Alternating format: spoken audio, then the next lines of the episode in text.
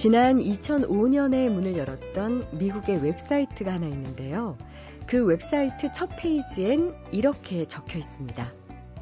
전쟁과 테러, 범죄와 비리 같은 불행하고 우울한 뉴스에 지치셨습니까? 그렇다면 밝고 행복한 소식만 전하는 HappyNews.com을 찾아오십시오. 해피뉴스닷컴은 부정적인 뉴스 대신에 밝고 희망적인 내용의 뉴스만 전달하는 웹사이트인데요. 어, 뉴스를 어떻게 선정하느냐 그 기준은요. 고정 독자 가운데 5% 이상의 반대가 예상되는 기사는 아예 게재하지 않는 거라고 합니다. 그래서일까요? 정치, 경제와 관련된 기사는 거의 채택되지 않는 편이라고 합니다. 기분 좋은 소식보다는 그렇지 않은 소식들이 더 많아서 뉴스 보기 싫다 이런 분들 많으시죠? 물론 뭐 안 보고 안 들으면 그만이지 생각할 수도 있겠지만은요. 세상엔 여전히 좋은 사람들이 있고 세상은 여전히 살만하다는 사실을 일깨워 줄 수 있는 반가운 뉴스들 우리가 한번 직접 만들어 내보면 어떨까 싶어요. 새해에는 정말 우리 주변에 좋은 소식이 많이 많이 들렸으면 좋겠습니다. 자, 그리고 기분 좋아지는 책과 만나고 싶을 땐 다들 알고 계시죠? 1위로 찾아오십시오. 2011년 새해 인사드립니다. 안녕하세요. 소리나는 책, 라디오 북클럽 김지은입니다.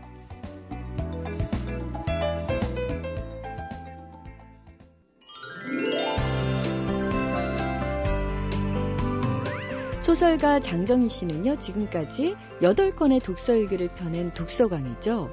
다 읽고 나서 필히 곁에 둬야 할 좋은 책들에 대해서는 꼬박꼬박 독서일기를 쓴다고 합니다. 기록은 기억을 지배한다. 이런 말도 있잖아요. 책에 대한 기억과 감동을 더욱 선명하게 새겨줄 독서일기.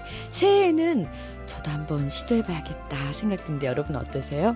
자, 새해에도 책마을 소식이요. 여러분의 독서일기 목록에 작은 보탬이 되드리겠습니다.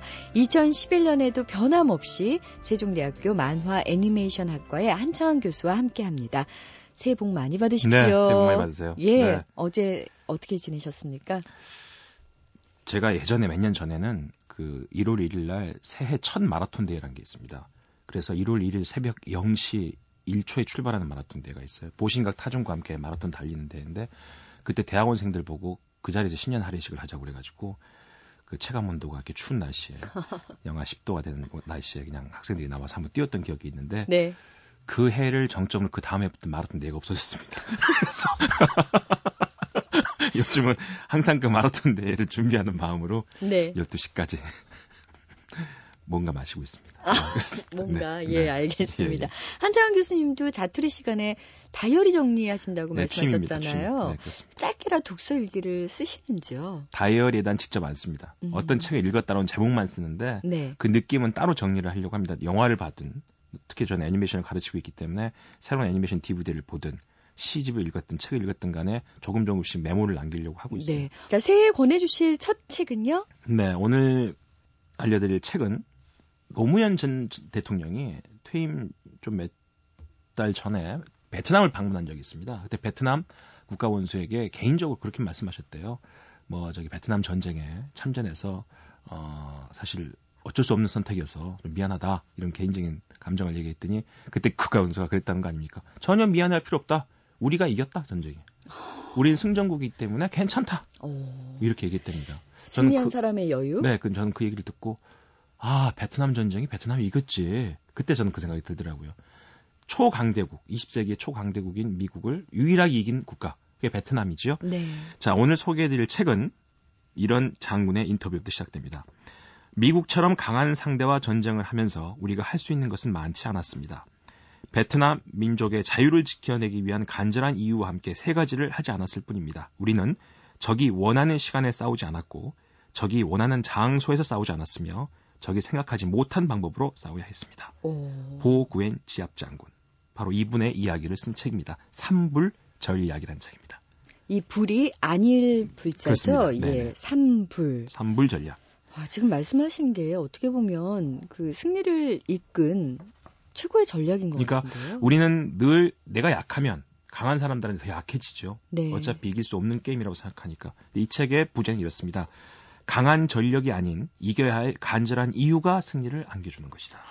이렇게 얘기하면서 네. 방금 얘기했던 이 세 가지 전략 있잖아요. 이 전략이 어, 일종의 처음에 얘기한 것처럼 적이 원하는 시간에 싸우지 않는 회피 전략, 적이 원하는 장소에서 싸우지 않는 우회 전략, 적이 생각하지 못하는 방법으로 싸우는 혁파 전략 이렇게 얘기하는데 아.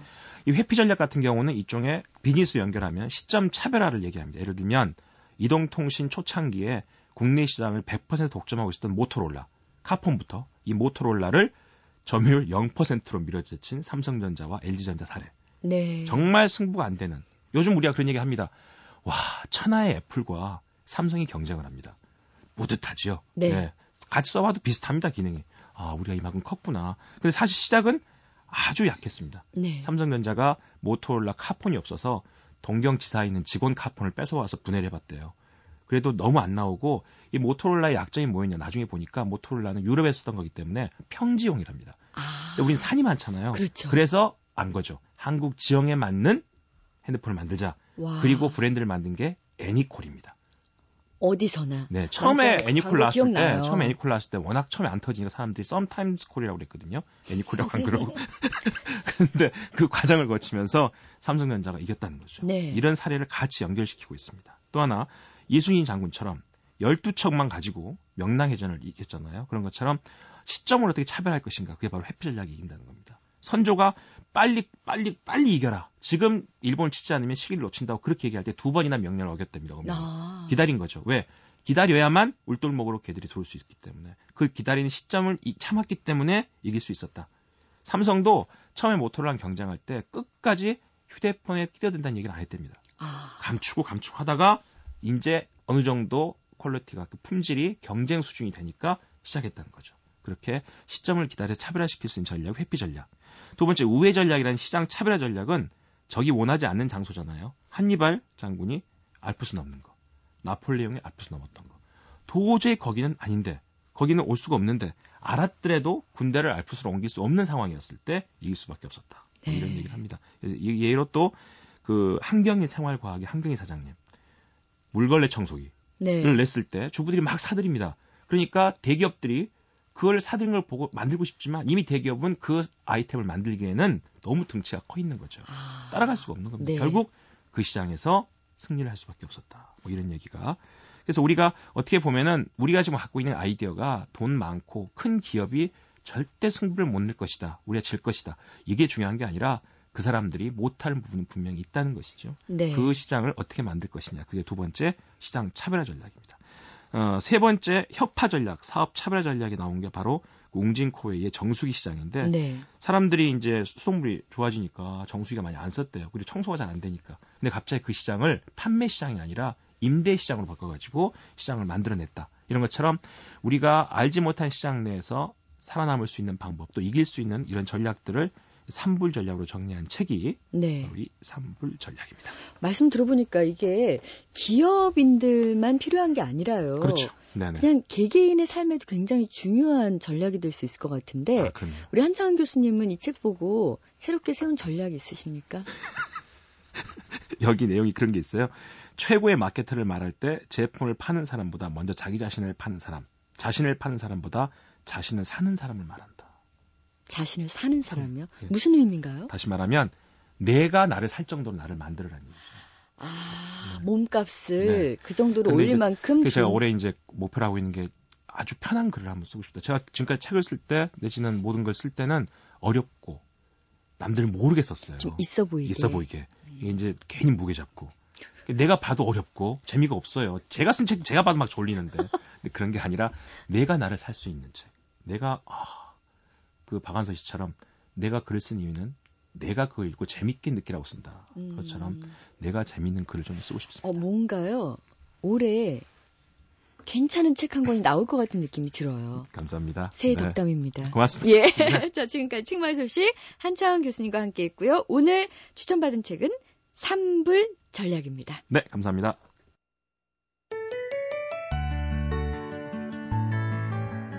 영화 평론가는 항상 영화만 볼 것 같잖아요. 근데 영화 평론가 치고 책 싫어하는 분이 거의 없더라고요. 책을 통한 인문학적 지식이나 문학적 상상력이 영화에 대한 어, 올바른 시각도 키워주기 때문이라고 하는데요. 오늘 나를 사로잡은 책에서 만나본 영화 평론가 이상용 씨도 바로 그런 분입니다. 어, 이상용 씨는 부산국제영화제 프로그래머이기도 하죠. 독서가로도 유명해서요. 책 프로그램의 도서 추천위원이라든가 여러 매체에서 그 서평가로도 활동하고 계십니다. 그런데 이상용 씨가 강조하는 독서법은 의외로 강제 독서였습니다. 예전에는 책이 가장 좋은 오락거리였지만 요즘은 스마트폰이다 뭐다 해서 다른 곳에 시간과 시선을 뺏기는 일이 더 많아지다 보니까 자연스럽게 독서와도 멀어졌다 그래요. 그래서 책과 관련된 다양한 일거리를 만들어서라도 어떻게든 책을 읽으려고 노력 중이라는데요. 오늘 인터뷰를 위해서 정말 오랜만에 다시 꺼내본 책이 있다고 합니다. 어린 시절에 읽었던 계몽사 100권짜리 전집 중에 한 권입니다. 어떤 책일까요? 너무나 유명한 작품인데 쥘 베른의 80일간의 세계 일주라는 작품입니다. 이 작품은 영화로도 상당히 많이 만들어지기도 했었고요. 모험 이야기 어떤 가장 기본적인 교본이라고도 할 수 있을 것 같은데요.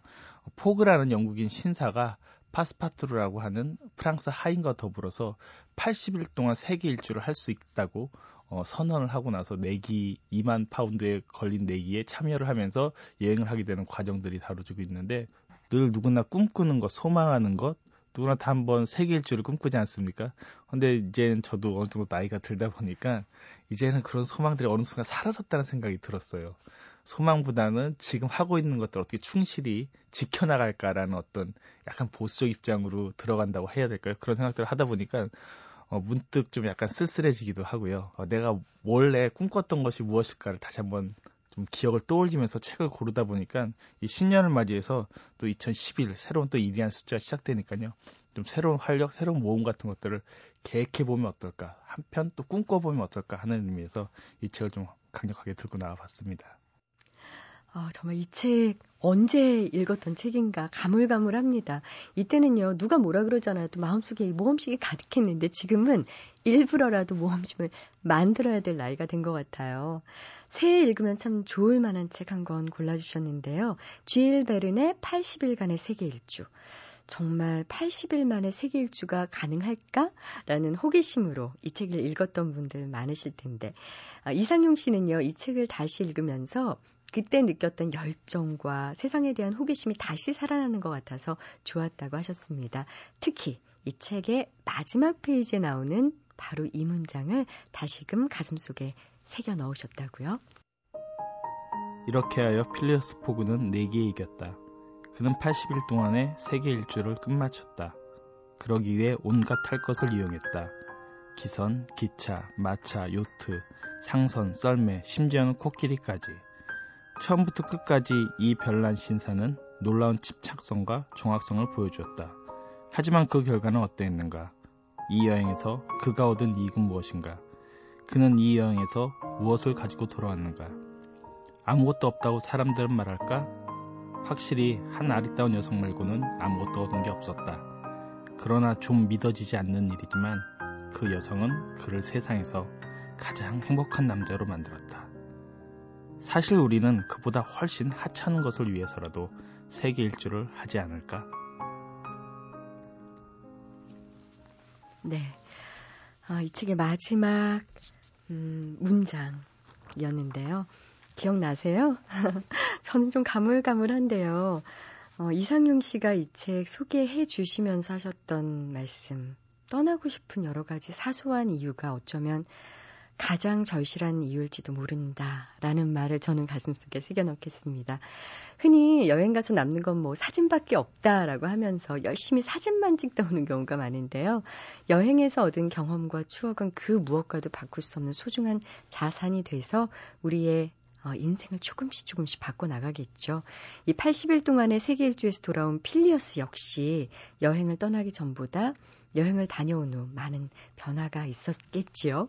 자, 이상용 씨도 80일간의 세계 일주 읽으면서 많이 변화하셨다고 하는데 한번 다시 읽어보고요. 책을 덮고 난 다음에 우리의 인생 좀 달라지지 않을까 기대해 봅니다. 어떻게 보면 우리는 더 사소한 이유로라도 세계 일주에 대한 열망을 품게 되는데 그 사소한 이유가 사실은 대단히 절실하고 중요한 이유인 거죠.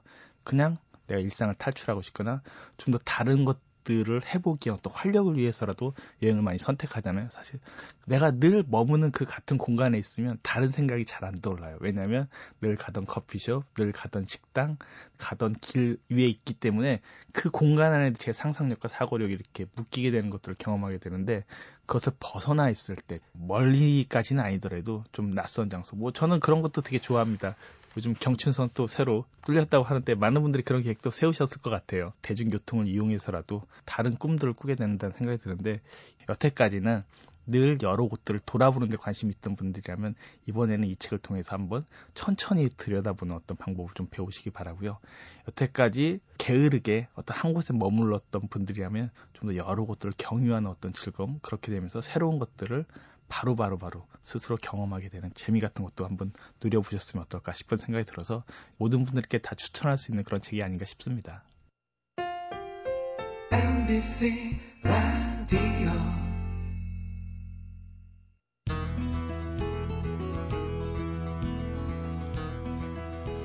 15년 전이었어요. 이분의 단편 소설을 처음 읽고 저는 깜짝 놀랐습니다. 책은 그때까지 그냥 눈으로 읽어 내리는 것이 됐거니 했거든요. 그런데 짧은 단편이었지만 손끝으로, 귀로, 그리고 혀로, 또 코로 저의 모든 감각을 동원해서 어, 이 단편을 읽었던 기억이 납니다. 그 이후로도 좋은 소설을 꾸준히 발표하셨죠.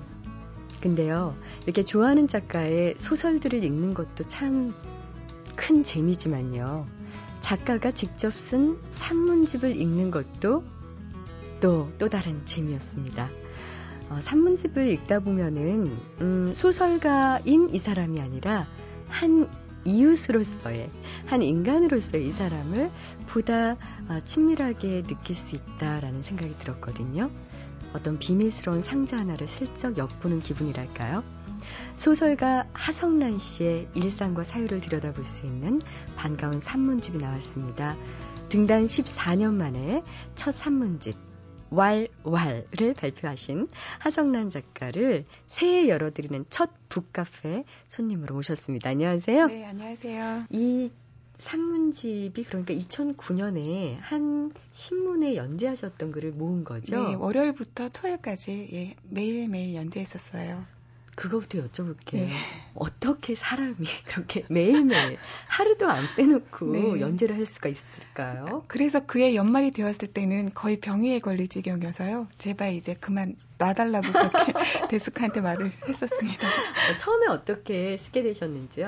어, 이 신문사의 이 작은 난이 굉장히 오래되었어요. 그래서 많은 작가들이 시간이 된다면 한 번쯤 해보고 싶어 하는 그런 난이었기 때문에 우연히 저한테 기회가 왔고요. 제가 그 기회를 덥석 물어서 1년 동안 썼습니다. 언제 가장 덥석 문 게 후회가 되시던가요? 어, 이를테면 이제 시차가 아주 차이가 나는 외국에 나갔을 때 또 행사 중간중간에 매일 연재니까 서서 보내야 하잖아요. 네. 그럼 밖에서는 이제 행사가 끝나고 나서 술 한잔 하려고 다른 분들이 기다리고 계신데 저는 이 글을 넘기고 가야만 하니까요. 세상에.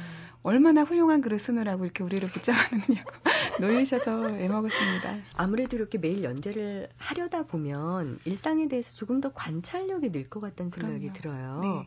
혹시 이거 쓰시면서 몰랐던 것, 새롭게 발견했던 점들이 있나요? 어, 벽 같은 것, 만약에 하늘을 음, 제가 생각을 하느라고 하늘을 올려다보지 않았으면 아마 공중에 걸린 운동화 한 켤레를 보지 못했을 거예요. 아, 예. 예. 생각을 좀 많이 하게 되니까 사람에게도 또 사물들에게도 시선이 좀 더 오래 가 있지 않았나라는 생각이 들어요. 그 대목이 저도 참 인상적이었습니다. 네. 그 극동방송 네. 옆에 있던 골목 그 전기줄 전, 네. 위에 그게 언젠가 사라졌죠. 네, 언제 보니까 매일매일 언제 치웠을까 했는데 어, 가로수 정리하던 분들이 나오셔서 가로수 정리할 때 아마 치우신 것 같아요. 네, 좀 아쉽더라고요. 네. 그 연재하셨던 코너 이름이 길 위의 네. 이야기였나요? 네. 네. 어, 그 어머님이 하셨던 말씀이 참 인상적이었어요. 언니 그렇게 고생하는데 좀 나눠서 주라. 동생들 니네가 좀 나눠서 네. 써라 하는데 글이라는 게 이렇게 나눠서 쓸 수 있으면 얼마나 좋을까요? 네, 아마 그렇게 쉬운 글을 좀 누구나 다 읽기 쉬운 글을 쓰는 게 좋지 않겠느냐고 하신 말씀인 것도 같기도 하고요. 어머니가 제 소설을 읽으시려고 하신 적이 있었는데 한 페이지에서 나가지 못하고 계속 계시더라고요. 네. 네. 어, 왈왈 그 산문집 얘기로 인사를 나눠봤는데요. 어제가 1월 1일이었잖아요. 네. 음, 한 사람의 그 주부로서 우리 하성란 씨는 어떻게 보내셨는지. 아, 이제 45살이, 우리나라 나이로 45살이 되었다라는 좀 더 묵직한 생각으로 잠을 깼고요. 네, 여전히 일어나지 않는 늦잠을 자는 아이들, 아이들하고 또 남편. 네. 한 해를 또 저렇게 시작하는가 보다. 저 사람들과 어떻게 한 해를 또, 또 보내나. 보내야 예, 여전히 무거운 하루였습니다. 그 아이들이 지금 둘이라 그러셨잖아요. 네. 두 아이를 포함해서, 음, 우리 청취자들의 자녀분들도 또 있을 거예요. 덕담 한마디 해주세요. 어, 예전에는 몰랐는데 요즘에 알겠어요. 작년 한 해 아무 탈 없이 행복했다라고 생각할 수 있는 건 두 아이가 건강히 잘 한 해를 보내줬기 때문이 아닌가.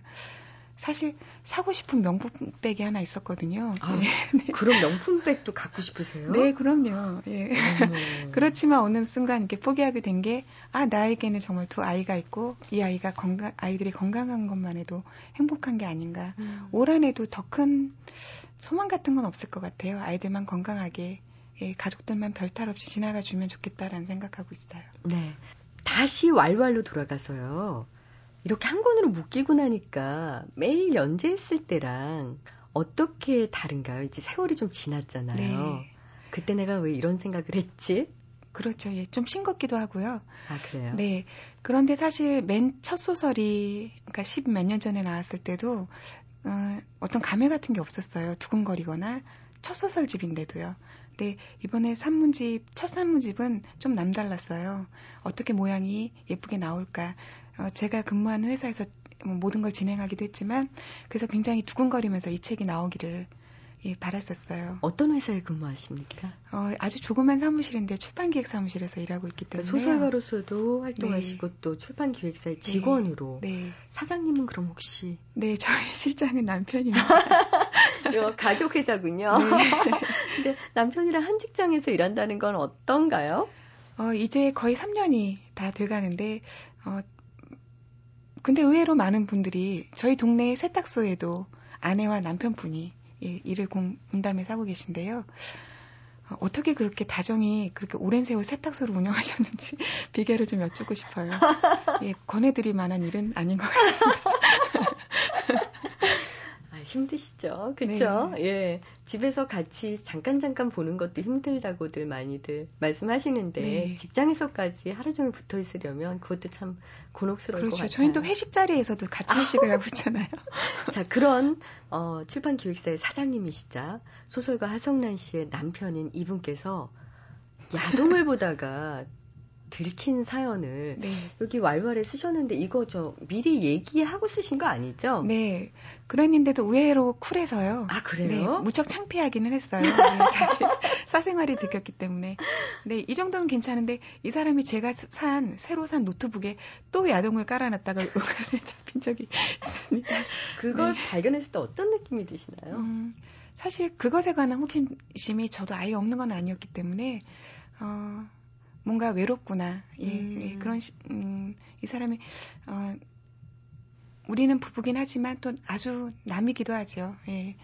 제가 제 마음도 모를 때가 더 많잖아요. 그렇기 때문에 어, 어느 부분 외롭구나. 그렇지만 내가 이 부분을 채워줄 수 없는 부분이 있는데 어, 어떻게 해야 하나 뭐 이런 여러 가지 생각들이 겹쳤어요. 어떻게 하나?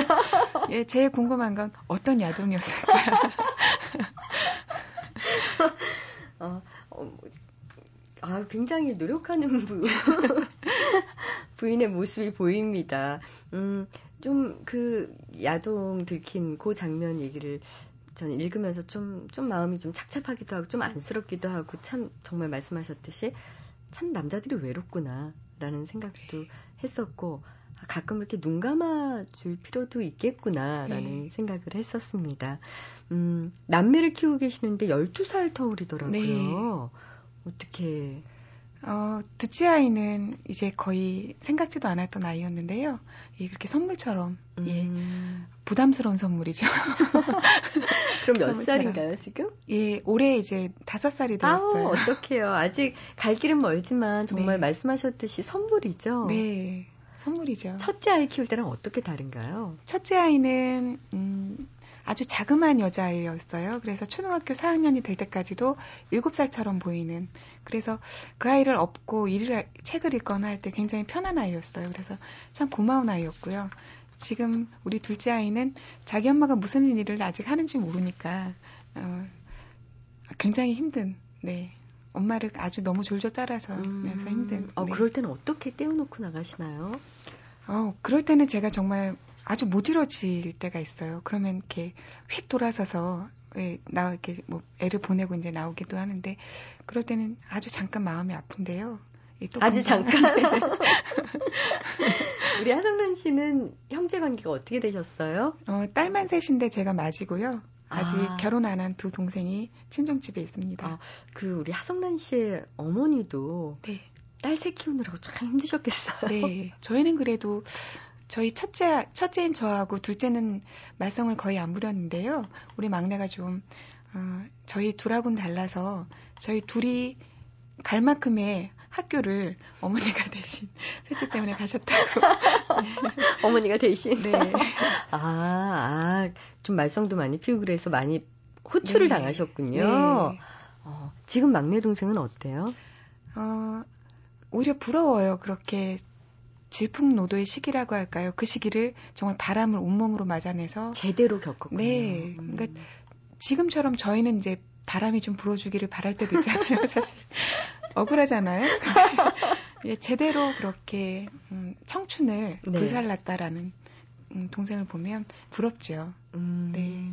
우리 하성란 씨는 어떻게 불사르고 싶으세요? 음, 이제 좀 늦은 감이 있긴 하지만, 음, 글쎄요. 어젠, 언젠가 탤런트 김혜자 선생님이 텔레비전에 나오셔서 어, 아주 먼 나라에서 누군가 자기를 사랑해주는 생각을 하신다고 하셨어요. 네. 근데 저도 가끔 그런 생각을 해요. 음, 어디 먼 나라에서 누군가 저를 생각해주는. 네. 왜먼 나라여야 될까요? 어, 가까운 우리나라라고 하면 좀 어, 복잡해질 것 같아요. 그러니까 아직 막 확 그 불사르실 만한 네. 지금 그 단계는 아니신 것 네. 같아요. 여러 가지 장치들은 좀 필요한 그런 네. 상황이신 거죠.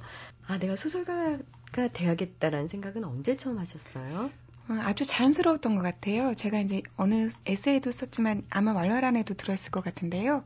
아버지가 출판사를 다니셨고 그래서 다른 친구들보다 책을 더 많이 볼 수 있었고 아주 자연스럽게 아버지가 이제 이직을 하시면서 그때는 이제 영업부 사원들이 찌라시라고 하는 네. 일본 말이죠. 이제 판촉용 팸플렛들을 갖고 다녔는데 그게 이제 다른 회사로 옮기시고 나니까 그 전 회사의 찌라시들이 필요가 없어졌어요. 네. 그래서 어, 다방 그 다락방을 다 도배를 해주셨어요. 그것들로. 네. 뭐 그럼 거기는 뭐 그러니까 그게 홍보물에 쓰였을 네. 테니까 얼마나 그 소설이나 이런 것들을 잘 요약해서 잘 그러니까 그 세계 문호들의 이름을 이그 써머리된 책들과 함께 잘 매일매일 볼 수 있었죠. 그러니까 다분히 문학적인 환경이었다. 그런 환경 속에서 자연스럽게 소설을 쓰게 된건 아, 정말 자연스러운 일이 아니었을까 그런 생각해요. 음, 뭐 중고등학교 때부터 아, 나는 그냥 글을 써야겠다. 네, 초등학교 때부터 학교 이제 음, 글짓기 선수라고 할까요? 네. 그 대표로 나가고 그랬었죠. 아 그러세요? 네. 제가 이 양력을 보면서요. 웬만하면 저는 이런 무슨 상 받으신 얘기 잘안 해요. 근데 동인문학상, 한국일보 문학상, 이수문학상, 오영수 문학상, 현대문학상. 혹시 빠진 거 있나요? 그러니까 정말 굵직굵직한 상을 다 받으셨는데요. 이 상이 왜 주어졌다고 생각하세요? 어, 솔직히 얘기하면요. 상이라는 건 정말 운인 것 같아요. 아, 정말요? 네. 매 발표되는 작품들을 대상으로 해서 수많은 상들이 주어지는데요. 어, 이렇게 잘 그 먼저 좋은 작품들에게 먼저 상이 주어지고 나면 이제 대상이 되는 소설 수들이 조금씩 줄어들잖아요. 네. 그러니까 어, 그 시기를 적절히 잘 탄 게 아닌가. 아 그래요? 네. 그러면 남들보다 좀 더 운이 좋은 소설가였다. 네. 사실은 동료 작가들에게 아 그 소설 좋았다라고 듣는 말 한마디가 상보다 음. 훨씬 기분 좋죠. 문단 내에서는 좀 그런 얘기가 많이들 있는 것 같더라고요. 네, 웬만큼 좋아서 또 좋단 말 안 하거든요. 그렇죠. 네. 그 케이블 TV에서 책 프로그램 진행하시잖아요. 네. 예, 1년 동안 진행을 네. 했었어요. 어떠셨어요? 그 이렇게 게스트로 나왔을 때와 그 다음에 그 책 프로그램의 MC로 네. 진행하실 때와는 어떻게 다른가요? 일단 어, 큐 사인이 들어오기 전에 어, 멍해져요. 예, 멍해진 채 이제 그 나른하게 진행을 했었던 것 같아요. 네. 그 와중에 이제 제일 좋았던 점은 사석에서 만나면 문학 얘기하면 정말 손발이 오그라들잖아요. 그렇죠. 근데 어, 너 문학 세계가 뭐, 뭐냐 이렇게 직접적으로 물어볼 수 있었다는 음, 거. 정색하고 물어볼 수 있군요. 네. 그럴 때는. 네. 음. 어, 정말 교감이 돼서요. 어, 천운영 씨하고 얘기를 할 때 천운영 씨의 어떤 얘기에는 제가 너무 공감이 돼서 어, 마음이 짠했던 적도 있었고요. 네, 그랬던 것이 아주 좋았었어요. 네. 어려운 점은 없었나요? 네, 역시 계속 멍한 상태에서 진행이 끝나서 52회를 했는데 52회 때도 역시나 어, 더 나아지지 않아 진행이 나아지지 않았던 멘트를 듣고 이제 끝냈습니다. 아니 누가 또 그런 솔직한 멘트? 예, 담당 PD가 그러시더라고요. 어, 혹시 저는 이제 이 라디오 북클럽 진행하면서 좀 힘든 점은 이제 평소에는 제가 읽고 싶은 책을 네. 골라서 읽잖아요. 근데 이 프로그램을 위해서는 다른 사람이 좋아하는 책도 읽어야 되고 그렇죠. 그리고 일주일이라는 시간이 한정돼 있는데 그 시간 안에 어, 한 권만 쓴 분을 모시면 참 좋을 텐데 하성란 작가처럼 이렇게 여러 권 특히 뭐 황석원 선생님이라든가 조정래 선생님처럼 대하 소설을 많이 쓰신 분들을 모실 때는 정말 일주일 거의 매일 밤을 새곤 했거든요. 그러니까 강제 독서가 참 힘들더라고요. 네. 그래서 어, 솔직히 또 말씀드려야겠지만 정독을 다 했다고 말씀은 못 드리겠고요. 어떻게 읽으셨어요? 어, 어느 순간 읽으면서 빠져드는 소설이 있었고요. 또 제 취향과는 맞지 않지만 또 그분을 알아야 하니까 그분의 작품 세계를 때문에 억지로 읽어야 되는 부분이 있었고 어느 페이지는 그냥 이렇게 가볍게 읽기도 하고 어, 어느 부분에 있어서는 좀더 예, 정독을 하기도 했었고 음. 그랬었던 것 같아요. 그래서 52분의 작품들을 어, 전부 정말 전문가처럼 다 알아서 어, 보시는 시청자들에게 이분의 작품 세계를 요약해서 이렇게 제가 진행을 하면서 알려드릴 수 있었으면 좋았겠다라는 생각을 하지만 그렇지 못한 게 좀 아쉬움으로 남았고요. 그럼에도 불구하고 52분의 작품들을 그래도 다 읽, 어냈다는 게 좀 뿌듯함으로 남, 남았어요. 그렇죠. 아, 책 처음 잡을 때는 힘든데 네. 또 인터뷰 끝나고 나면 그 네. 말할 수 없는 희열 같은 게 있고 또 저는 사실 부끄러울 때도 많아요. 아, 왜 이런 질문을 놓쳤을까? 끝나고, 나면 마시고. 생각나는 게 왜 이렇게 많죠? 네. 혹시 하성란 작가는 안 그러신가요? 어, 저는 이상하게 그런 것보다는 왜 말을 씹었을까 뭐 이런 거. 저는 아나운서인데도 자주 이렇게 뭐 완벽하지 못한 진행도 음. 있습니다. 그런데 지금 소설가신데 이렇게 달변인 분은 참 드문 것 같아요. 아니에요. 저 되게 어수룩하고 오히려 말보다는 서면으로 이렇게 질문을 적어낼 때가 대답을 적어낼 때가 훨씬 편한데요. 네. 지금 정말 김지훈 아나운서께서 편하게 진행해 주셔서. 야, 이거는 정말 1, 2년 한 진행자 입에서 나온 멘트가 아, 닌데요 아, 앞으로 대성하시겠습니다. 진행자로서도. 네, 그렇게 쉰두 분을 모셨잖아요. 근데 평소에 자신의 취향과는 달리, 아, 정말 새로운 발견이다. 아까 천운영 작가도 얘기했지만 혹시 다른 분도 있으신가요? 어, 우리가 특히 이분의 작품은 지루하다라고 생각하게 하는 선입견을 주는 작가 중에 한 명이 정명문 씨죠. 네. 정명문 씨의 이번 신작 바셀린 붓다를 예, 읽게 되었는데요. 바셀린 붓다. 네. 음. 어, 그러니까 그 붓다는 그 붓다의 이미지도 있고요. 예, 동사, 예, 들이붓다. 들이붓다도 있고. 예, 예 그런 두 가지 의미를 가지고 있는 네. 장편 소설인데요. 어, 첫 장면이 이제 자기네 집으로 올라오는 도둑을 방 안에서 이제 보면서 그 도둑이 놀라서 떨어지는 장면이 있어요. 네. 굉장히 재밌었어요. 그러니까 이 소설이요. 네. 아. 아, 그 사람의 작품이 지루하게 하다라는 선입견을 좀 먼저 버려야겠다는 생각. 정명무 씨 작품을 통해서 특히 했어요. 어, 이 책 프로그램을 진행하시고 난 다음에 남는 게 뭐였나요? 작가 하성난 마음 안에. 어, 52명의 작가들을 만났다는 거죠. 저도 작가긴 하지만 작가이기 이전에 독자이잖아요.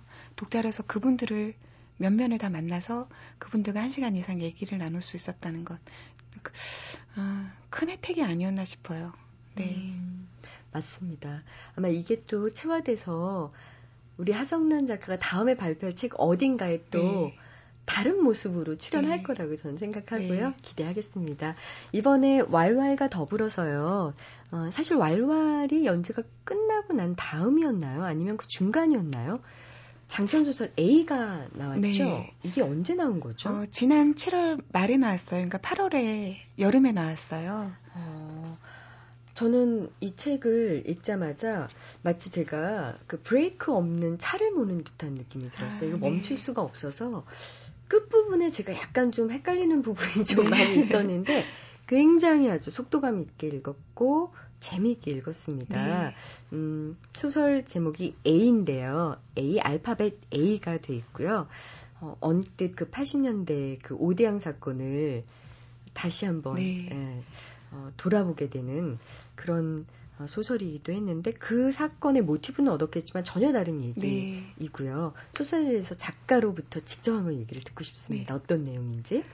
어, 이야기하려고 하는 바가 이렇게 하나로 정리돼서 할 수 있는 이야기가 아니었던 것 같아요. 아마 어, 작품의 완성도를 떠나서요. 어, 두 번 다시 아마 A 같은 소설은 쓰지 못하지 않을까. 이렇게 마음속에서 어떤 주인공들이 떠오르고 아주 재미있게 이렇게 써내려가는 경우는 처음이었거든요. 그래서 저한테는 의미가 좀 있는 소설이고요.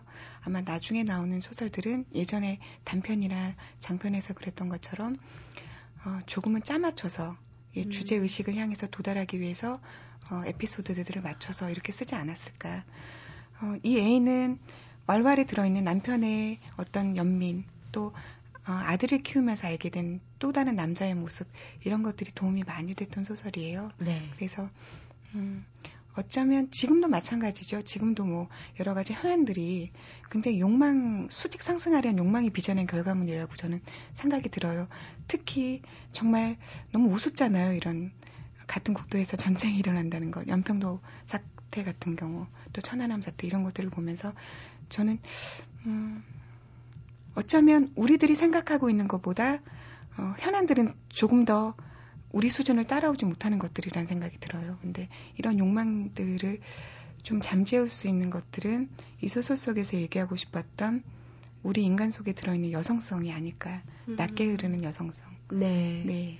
이 소설의 주 배경이 그 시멘트 공장인 신신양회. 네. 그렇죠. 여기 이제 어머니가 네. 등장을 하고 그 어머니 밑에 또 많은 엄마들과 이모들이 네. 있잖아요. 그래서 이 신신양회 기숙사에서 그 20년 이상 함께 일해온 여자들이 여성분들이 정말 친자매처럼 그렇게 모여 지내고 있는데 어 중요한 거는 그 아버지가 없다는 거죠. 네. 물론 있겠죠. 네. 있지만 아버지를 필요로 하지 않는 일종의 모계 사회를 구성한다는 점이 네. 굉장히 신선했고 어느 부분 굉장히 이게 논리적이라는 생각도 들었어요. 네. 처음에 어떻게 이렇게 발상하게 되셨는지요? 음, 그동안 그 결혼 제도에 대해서 생각해 보게 됐어요. 개인적인 어떤 일도 있었고요. 그래서 그 시간 동안 결혼이라는 것은 무엇일까? 과연 우리들을 행복하게 하는 제도인가? 음. 어, 그런 생각하던 그때 요즘은 가족 제도라는 것도 많이 바뀌어서요. 혼자 가정도 많고 동성끼리 커플의 가정도 많고 그럼 그 우리가 생각하는 가정이라는 것에서 비춰보면 그건 가족이 아닌가? 가족이잖아요. 이런 이런 생각들이 자연스럽게 돼서 그렇다면 우리 시대의 아버지는 무엇일까? 음. 아, 우리 시대 아버지에게 너무 많은 것들이 짐주어진 건 아닐까? 네. 아버지라고 불리우면서요.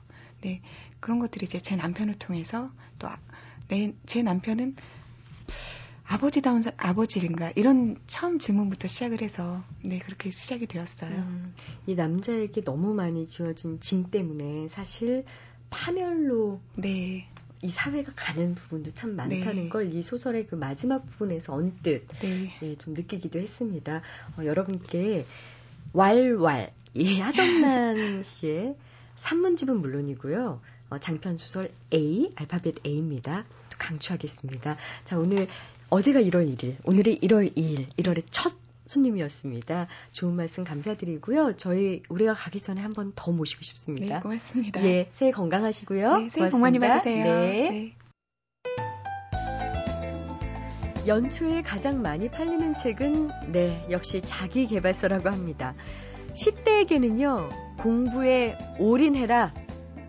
20대에게는 연애를 잘해야 한다. 30대, 재테크로 승부해라.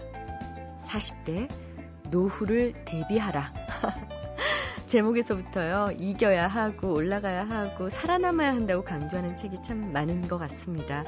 하지만 전 이런 생각이 들어요. 정말 요즘 같은 때 우리에게 필요한 건 이런 다그침이 아니라 그냥 따뜻한 격려. 괜찮아. 잘하고 있어. 이만하면 좋아. 스스로를 품어주고 다독여주는 한 해 열어가시길 바랍니다. 지금까지 소리나는 책 라디오 북클럽이었고요. 저는 아나운서 김지은이었습니다.